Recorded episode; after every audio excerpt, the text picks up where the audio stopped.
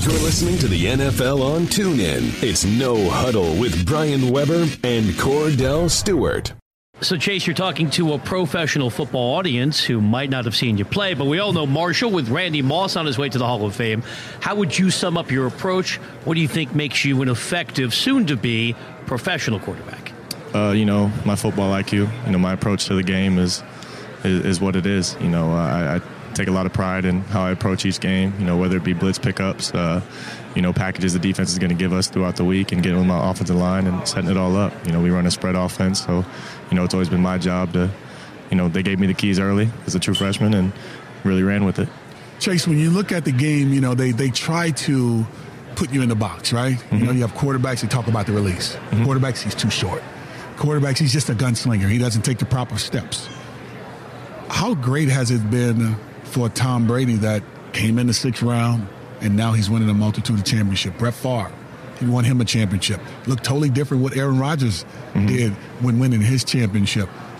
Do you feel like you have to prove something to them, or you just have to learn to understand the NFL way of playing so that you could just be efficient with making the throws? Well, you got to first of all, you got to compete with yourself. You know, you got to you got to improve yourself, perfect your craft, and you know the outside world is going to say what they need to say, and you know you, you only need one team to believe in you.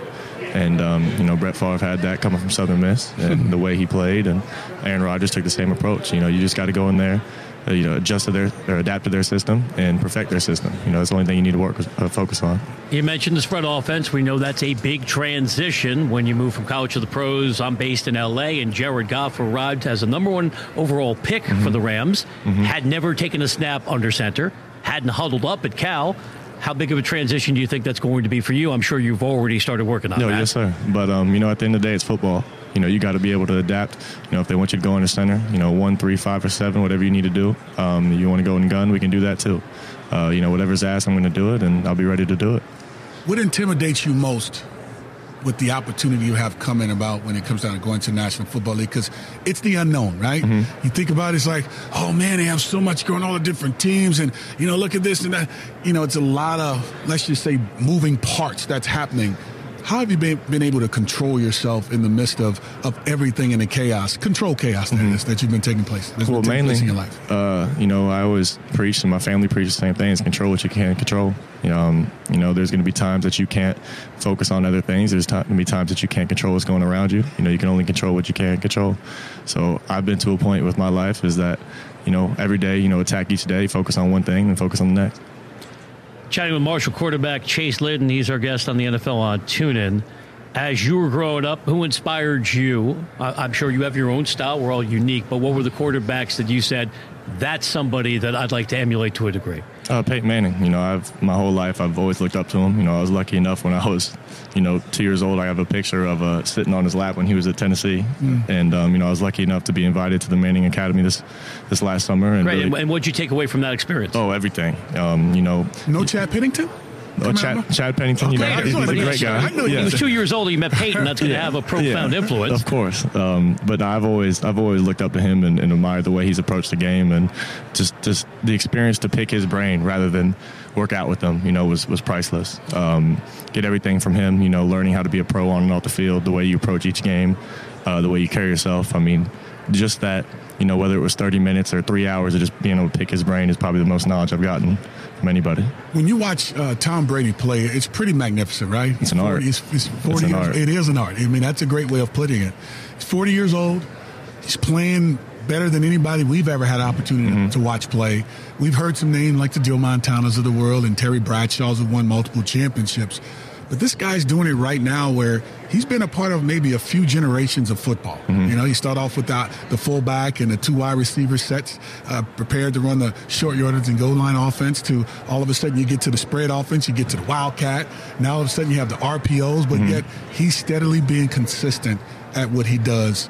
When watching him, what do you say about his style of play?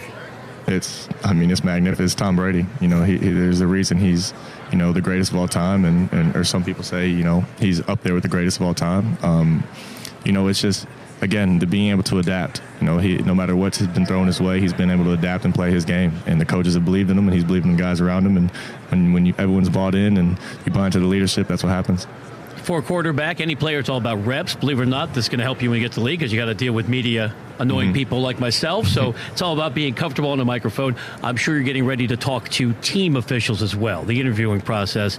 Have you been prepped on be ready for weird questions? Because we always hear about my favorite one. What would you rather be, a dog or a cat, and why?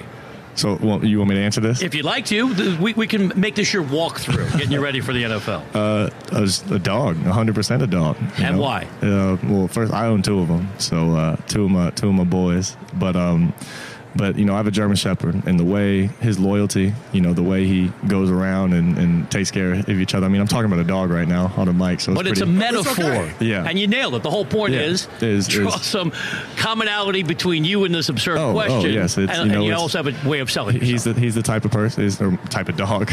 You know, he's it's very a person to stop. Yeah, exactly, very loyal. Um, you know, he he he gets his dominance, and you know, you respect that type of dog. You know, I'm not saying cats aren't respectful, but oh no, you don't have to fix you it. You're good. Chase, when you there. get this question, you'll have nailed it. You'll just think about this experience at the mall and say, "Those guys got me ready for what's coming up on NFL." and that's what's funny is you're really going to be asked some questions to where once you start answering it, you're going to ask yourself.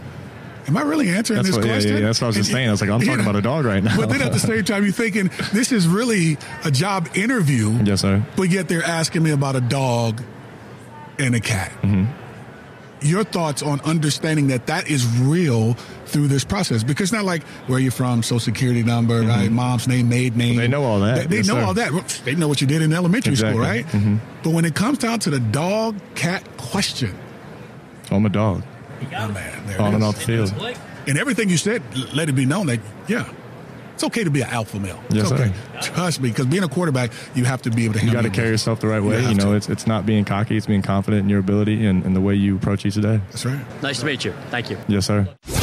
You've been listening to No Huddle with Brian Weber and former Steelers quarterback Kordell Slash Stewart live on the NFL on TuneIn. 20, 15, 10, 5, touchdown. The National Football League is on TuneIn.